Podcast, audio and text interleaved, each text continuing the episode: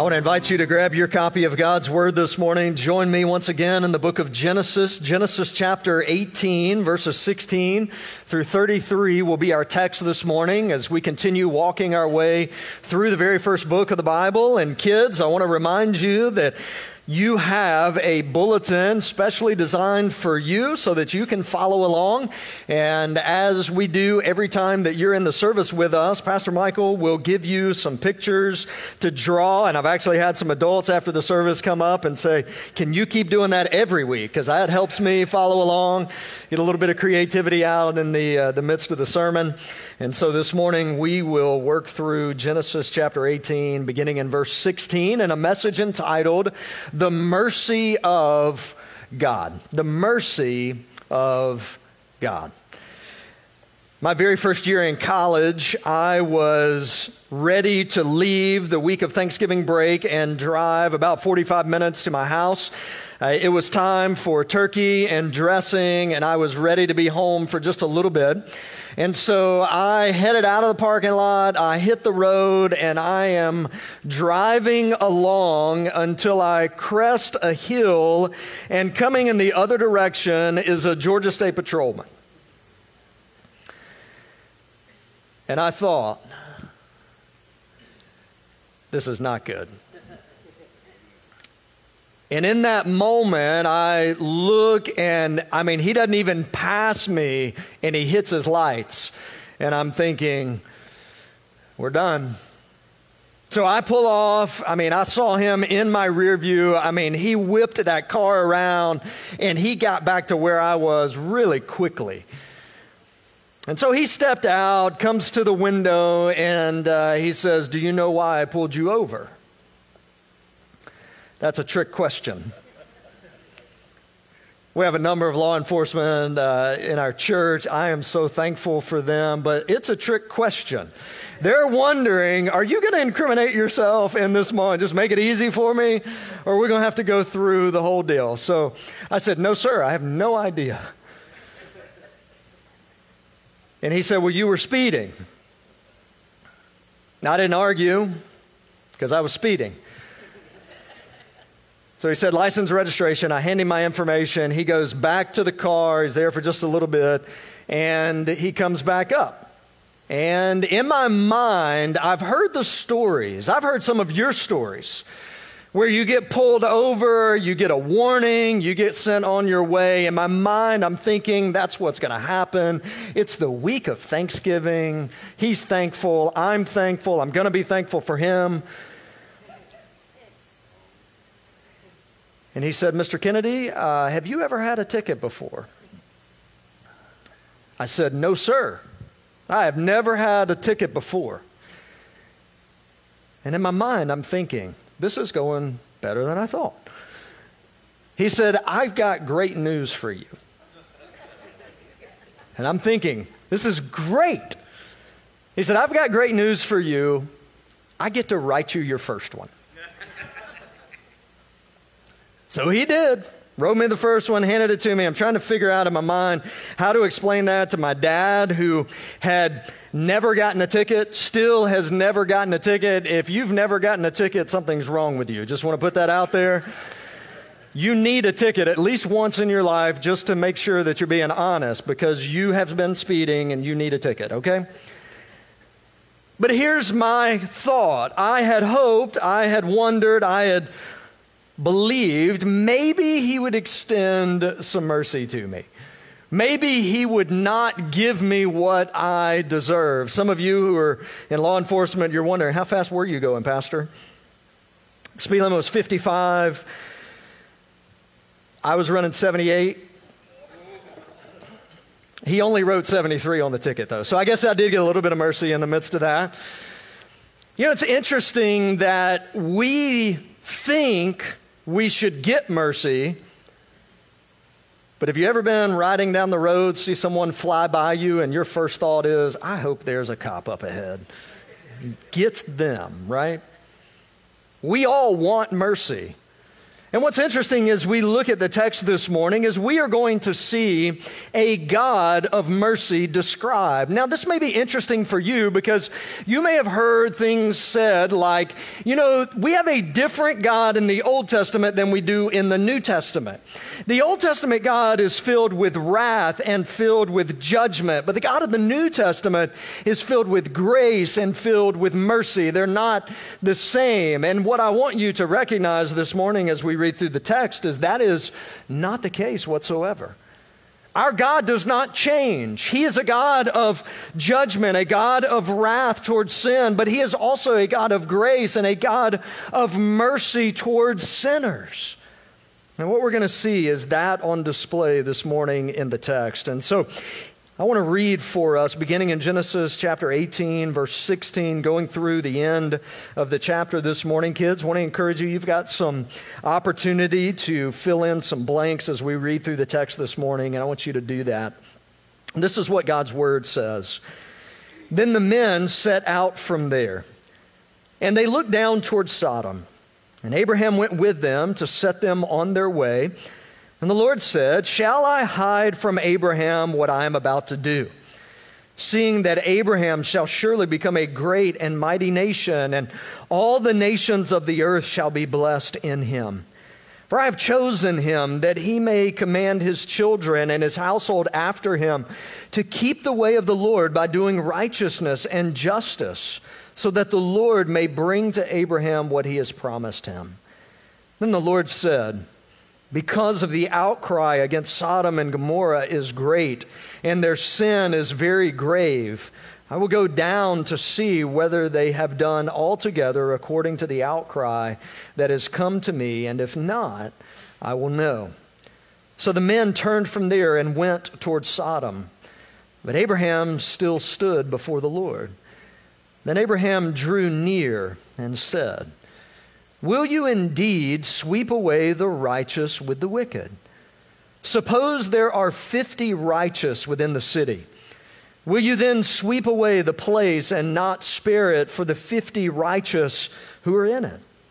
Far be it from you to do such a thing, to put the righteous to death with the wicked, so that the righteous fare as the wicked. Far be that from you. Shall not the judge of all the earth do what is just? And the Lord said, If I find at Sodom fifty righteous in the city, I will spare the whole place for their sake.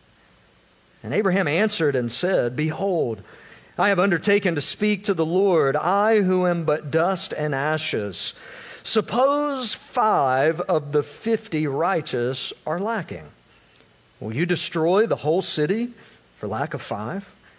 And he said, I will not destroy it if I find 45 there. Again, he spoke to him and said, Suppose 40 are found there. And he answered, For the sake of 40, I will not do it. And then he said, Oh, let not the Lord be angry, and I will speak. Suppose 30 are found there. And he answered, I will not do it if I find 30 there? And he said, Behold, I have undertaken to speak to the Lord. Suppose 20 are found there. And he answered, For the sake of 20, I will not destroy it. And then he said, Oh, let not the Lord be angry. And I will speak again, but this once. Suppose 10 are found there. And he answered, For the sake of 10, I will not destroy it. And the Lord went his way when he had finished speaking to Abraham, and Abraham returned to his place.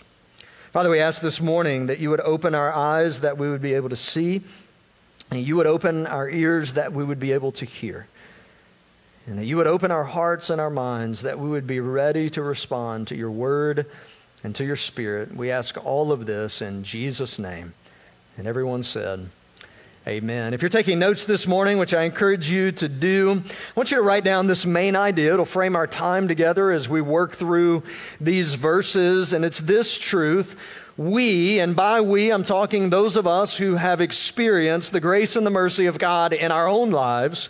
we who have experienced the mercy of God should proclaim the loudest what we have experienced. If you have experienced the mercy and the grace of God in your life, you should be the loudest one ready to proclaim what you've received from the Lord. You should be the one who is standing ready to give an answer for the hope that you have found in Jesus Christ. What's interesting is we're going to see this idea on display in the text this morning. You see, the truth is, Abraham is a man that had experienced the great mercy and grace of God. He had been the recipient of the mercy and grace of God lavished on him. And instead of becoming a silo in and of himself and not worried about those outside of him, what we're going to see this morning in the passage is that his heartbeat, his desire, is for others to experience what he had experienced, for others to get what he had received. I want us to look beginning in verses 16 through verse 21. I want you to notice what's taking place here in these verses. It says in verse 16, Then the men set out from there and they looked down towards Sodom. Who are the men that's described here? Well, if you were with us last week, and if you weren't, you can always go back and listen. But we encountered three men, Abraham did, three men who had journeyed to visit him, who were there to specifically remind him of the promise that God had made towards him. If you remember last week, it was the three men who had said to Abraham, Don't forget the promise that the Lord has made to you. He is going to fulfill it, He is going to give you a son. And it will be through that lineage, ultimately, that all the earth would be blessed. We remember last week that Sarah, Abraham's wife, doubted. She wasn't sure that this was possible. Remember that at this point, Abraham's almost 100, Sarah's wife's 90. Biologically, they don't think this works. We have heard that with God, all things are possible, and that's the word that they receive from these three men who journeyed to visit them. They're getting ready to go on their way, and they're heading towards this city called Sodom. It says Abraham went with them to set them on their way kind of envision this if you've got kids and you've had family come and visit your kids. I don't know if you've ever had this happen at your house, but as family gets ready to leave, they're driving away. Your kids run out to the edge of the road and they run down the road as the family's leaving. They're waving, horns are blowing. They are excited. They're wanting them to know how much they love them. It's interesting here that Abraham follows with these men as they begin to leave.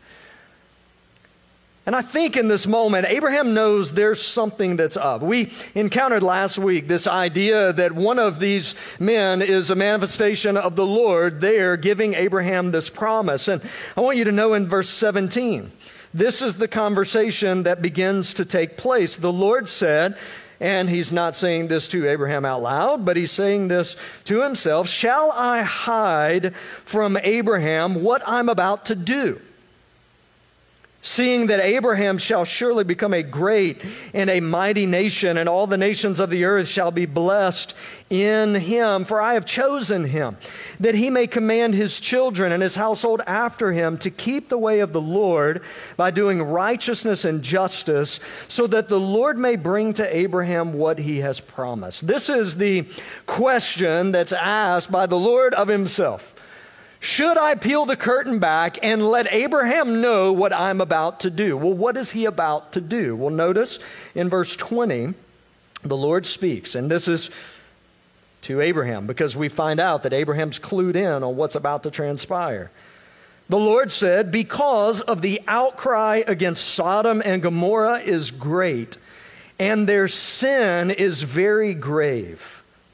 I will go down to see whether they have done altogether according to the outcry that has come to me, and if not, I will know. The Lord is looking towards this city, Sodom and Gomorrah, and the Lord says about this city that their sin has gotten so bad that He is well aware of what's going on in the city. And he's going to see if what he has witnessed is what's true. I don't know if you noticed that or not, but it says the outcry against it had reached the Lord. And we know that the Lord is seeing everything that's transpiring. There's nothing that escapes his attention or his view, but I think the picture that's painted here is that those who were innocent within the city, those who were being taken advantage of, those who were the recipients of sin committed against them, were crying out. And the Lord says, I have heard their cries. I have heard how wicked this city actually is. If you're taking notes, I want you to write down this first truth that we see in the text in those verses. We need a proper view of God's holiness and our sinfulness. We need a proper view of God's holiness and our sinfulness. Kids, I want you to draw a picture for me, if you will, Adults, you may want to draw the same picture to give you a little more perspective in that as well. But, kids, if you'll draw, and look at Pastor Michael, because this may make more sense as you see it. If you'll draw two cliffs on a piece of paper there with a great distance between the two cliffs. And on one of those, I want you to draw a picture of man, and on the other, draw a picture as best you can of God. And in the middle of the gap between those two cliffs, write the word sin. See, the picture that's painted for us throughout the scriptures is that God created mankind, and we, prior to sin, in Genesis chapter 3, were perfect. We were righteous. In fact, what we see as we work through Genesis chapter 1 and Genesis chapter 2 that Adam and Eve in the garden experienced a wonderful relationship with their Creator. They experienced walking with Him in the cool of the day, that sin did not separate them from God until we come to Genesis chapter 3. And we see in Genesis chapter 3 that Adam and Eve chose to disobey God, and that as a result of their sin, the Lord says they would die, both spiritual death and physical death. That their sin separated them from God. And if God did not act on their behalf, which we find in Genesis chapter 3 that he did, sacrificed an animal, clothed them with the skins from the animal, there was no way for them to be able to come and to have a relationship with their Creator because of their sin. One of the things that was such a joy to watch is some of our leaders through the week of VBS talking with the kids and seeking to explain these truths of God's Word to them. To seek to explain to them why they need to be saved from their sin, that their sin separates them from God. And one of our teachers, who I told her this morning, thank you so much for the illustration because you were much better thinking of a way to describe this than I am. She's a STEM teacher, and so she said to one of the kids as she was sharing them with about sin and how that separates us from God. She said, You know, in class, and I remember this from my days in class in science, that if you take two magnets and you find the opposing magnetic fields between those two magnets, that there is no way possible, I don't care how strong you are, to get those two magnets to come together. There's no way possible if the opposing magnetic fields are pushing the magnets away. You can't put them together. It is physically impossible to do. And she was describing to one of our kids that is what sin does in our life.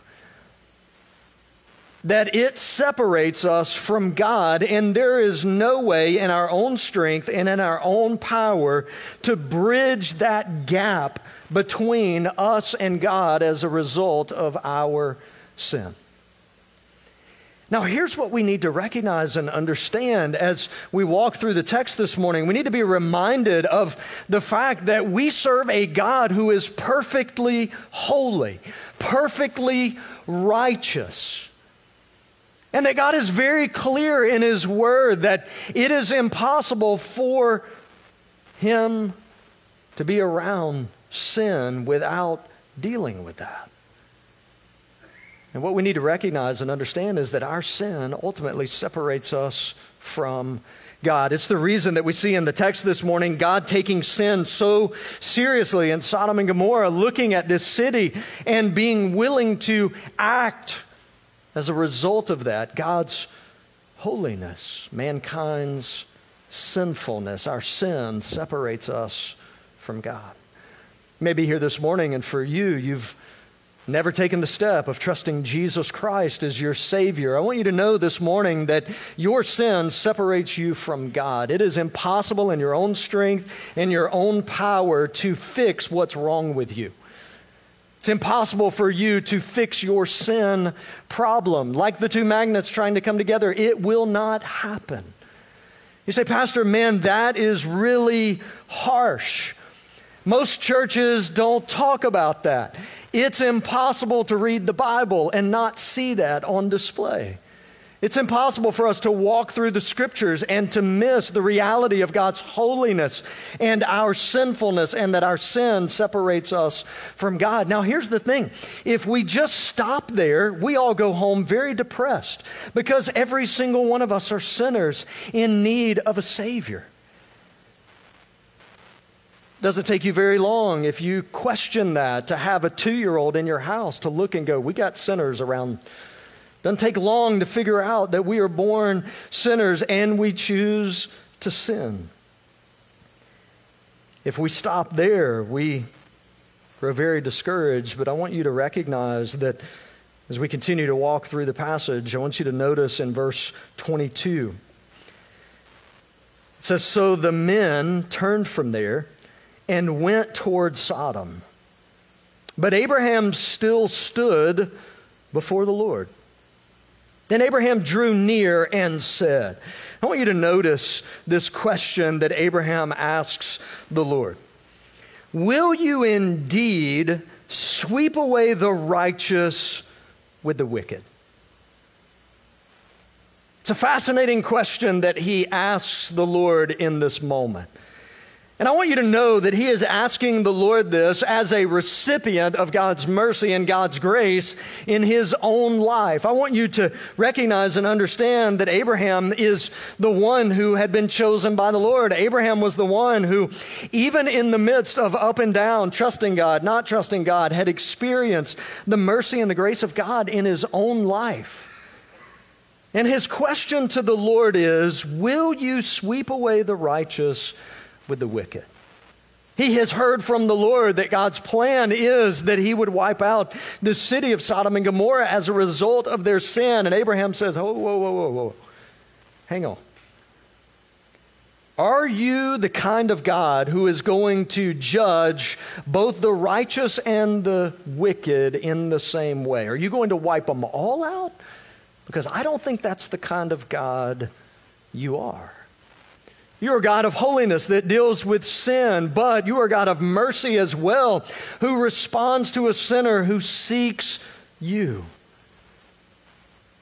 And I want you to notice in verse 24, he says, Suppose there are 50 righteous within the city. Will you then sweep away the place and not spare it for the 50 righteous who are in it? Think about that in relation to us. I mean, just imagine with me, if you will, that conversation between you and the Lord about Parrish. The Lord says, I'm going to bring judgment on this city. And you say to the Lord, I mean, there have to be 50 righteous in the city. Maybe not in Tampa, but Parrish. Got to be 50 righteous in Parrish, right? Lord, you would not exercise judgment against everybody if there are righteous who are there, right? I want you to notice in verse 25 far be it from you to do such a thing, to put the righteous to death with the wicked, so that the righteous fare as the wicked. Far be that from you. Shall not the judge of all the earth do what is just? I want you to write down this second truth. Not only do we need a proper view of God's holiness and our sinfulness, but we need a proper view of God's judgment and our desperate need for salvation. Kids, if you want to draw a picture, in fact, if you'll do it right where you've drawn the previous picture, in between the gap between the two cliffs, I want you to draw a cross right there. Because what we're reminded of in the text this morning is that for us, our great hope is not in us fixing our sin problem, but is in Jesus Christ who has paid our debt of sin. Our great hope in having a relationship with our Heavenly Father is not us trying to do better, but it is Jesus doing what we could not do. His life, His death on the cross, a sacrificial death that we should have had to pay, He did it on our behalf. And he rose from the grave, securing salvation for us, and offers it to us as a free gift to be received. I want you to notice that at this point, Abraham says, God, I know what you are like. You are not a God of indiscriminate judgment. You are a God who has a proper perspective when it comes to judgment. You're not a God who judges the righteous and the wicked the same. You're a God of justice, a God who does what is right. Now, what that reminds us is this reality that God does exercise judgment against sin, and God does exercise judgment against sinners. And that if you are dead in your sins right now and you think somehow you're going to make a bargain with God that He would not judge you as a result of your sin, I want you to know that is not the place that you want to be this morning. And that's not a place you have to stay this morning.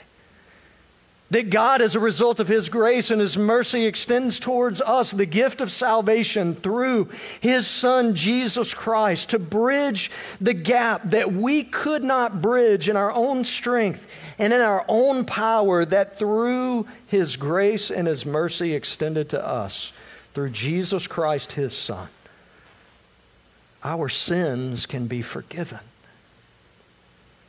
He bridges the gap so that we can have a relationship with our Heavenly Father the way that we were intended to have. I want you to notice that the description for Abraham here in this passage is God, I know what you're like. And God, I know what I've received from you. God, I know that you are a just judge. I know that the righteous can take comfort in you. If you're here this morning and you find yourself never having taken the step of trusting Jesus Christ as your Savior, this is your opportunity today to be rescued in your sin, to have your debt of sin paid for by Jesus Christ's death on the cross your salvation secure through his resurrection so that you can leave this morning not an object of God's judgment and wrath, but you could leave as a child of his. When I was about eight years old, we went to the beach for family vacation. We always went to Panama City Beach, the Redneck Riviera, right? I didn't know there was another beach in all the world other than Panama City Beach. Don't go there. I just wanted you to know that on the front end. Not the place you want to be. Not family friendly. Just don't go, okay? But I was out with my parents on the beach, and they always had flags that were posted outside the hotels. And they would have certain flags based on color with how the water was that day. So, green flag meant no problem of undertow. You could go out and you could enjoy the water. There was no problem. If there was a yellow flag, it meant you may want to take a little bit of caution as you head out, kind of pay attention to what's going on. If there was a red flag, it meant don't go in the water, you're going to die, okay? So, we're out at the beach, look down the beach, guess what flag's flying? It's red. What do we do? We're in the, we're in the water. And it didn't take very long at all until I started drifting out further and further and further from the shore. And I kind of turn and look, and I'm like, this is not good. And then it's not but a split second later that I was way out in the water. The undertow was dragging me out further and further and further from the beach. And then I saw my dad running, pumping his arms, dives into the water, swims like Michael Phelps over the waves, reaches me, tucks me under one arm, and with the other begins to swim back towards the shore. I want you to know that is the picture of what Jesus Christ does on our behalf. That we are swept up in the waters of sin to the point that we cannot rescue ourselves. And that Jesus Christ comes to rescue us, to save us, to take us where we need to be. I want you to notice in verses 26 through 33 this conversation that begins between the Lord and Abraham after he said, Will you really judge the righteous and the wicked together? Verse 26 the Lord said, If I can find at Sodom 50 righteous in the city, I will spare the whole place for their sake. I think in this moment, Abraham thought that was a low bar. I mean, it's just 50 people. But notice, verse 27, Abraham starts to doubt just a bit. He said, Lord, what if there's five missing out of 50? How about for 45? And then he goes down to 35, and then 30, and then 25, and then 20, and then by the end, he says in verse 32, Lord, don't be angry, but what if there's 10? What if there's 10 righteous in the city? Would you spare it? Now, at every point, the Lord has said, if there's that many, I'll spare it. Abraham, if there's that many, I'll spare it. If there's 30, I'll spare it. If there's 25, he keeps going down all the way to 10. And I want you to know the Lord's response in that for the sake of 10, I will not destroy it. You know, it's interesting when you look at that because what we see on display here is a God of mercy and a God of grace. I want you to notice this third truth. We need a proper view of God's mercy and our call to share what we've experienced with others. If you are a recipient of the mercy and grace of God in your life, you're a follower of Jesus this morning, you have been called by the Lord to share what He's done on your behalf. I think that's exactly what we see Abraham in this moment doing. Abraham, who has been a recipient of the grace of God, desires for those in Sodom and Gomorrah to experience what he's experienced for them to see the God of grace and mercy like he saw God. And let me ask you this if you're a follower of Jesus here this morning, is that your heartbeat? That the people you go to school with, the people that you work with, the people that are your neighbors, the people that you interact with in the stores and the restaurants in this community, that they would experience the same God of grace and mercy as you. As a kid, one of the things that I loved was eating at Long John Silver's. Three piece fish and fries, add a piece of fish, and get a box of the crunchies. Some of y'all know exactly what I'm talking about. Some of y'all need to experience life, okay? You may want to go right now. Just go ahead and knock it out. But I wanted you to know that as a kid, that, that was seafood in my mind. That was it. I mean, you could not get better than that until I actually went to a seafood restaurant. And I got real fish. And I found out very quickly that that was the real deal. You know, from that point forward, I had no real desire to eat Long John Silver's. And in fact, I would tell people who were eating at Long John Silver's, you're missing it. I was the champion of the seafood restaurant in town. I wanted everybody to know that Long John Silver's is not where it's at, that this, this is the best.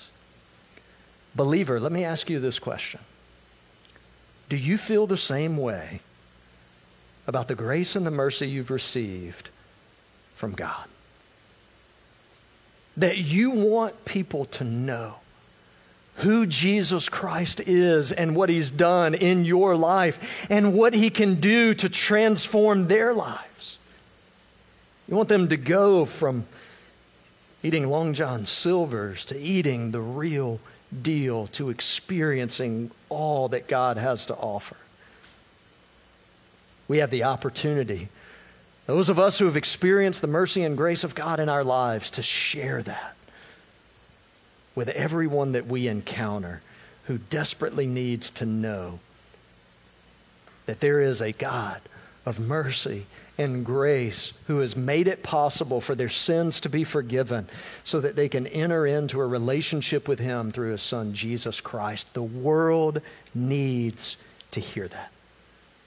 Would you bow your heads with me this morning as our worship team makes their way back up? As we reflect on the text and what God has called us to do in response. And as we take a few moments to celebrate the Lord's Supper together, to celebrate all that Jesus Christ has done through his life, death, and resurrection. If you're here this morning and you've never taken the step of trusting Jesus Christ as your Savior, I want you to know that you don't have to stay separated from God as a result of your sin that it is possible today through Jesus Christ, life, death, resurrection, for your sins to be forgiven, for you to be brought into the family of God, enjoy a relationship with Him forever. If that's a step that you need to take, we'd love to help you take that step. You may be a follower of Jesus here this morning, a recipient of the mercy and the grace of God, as we talked about. And as we've been discussing this passage, there are people's names that have popped up in your mind and your heart that you know are far from God coworkers, friends, neighbors, classmates. And the Lord has pressed in on your heart right now that you have been placed in their life for a purpose, and that is to proclaim the mercy and the grace that's available to them through Jesus Christ. And I want to encourage you over the next few moments as we stand and sing, as we pray, would you lift that name to the Lord and ask God to give you an opportunity this week to share the hope you found in Jesus Christ with them so that they could hear you have experienced in your life. Father, we ask this morning as we have an opportunity to respond to your word. God, if there's those here who don't know Jesus Christ as their Savior, that today would be the day of salvation for them. That they would take that step of placing their faith and trust in Jesus Christ for salvation.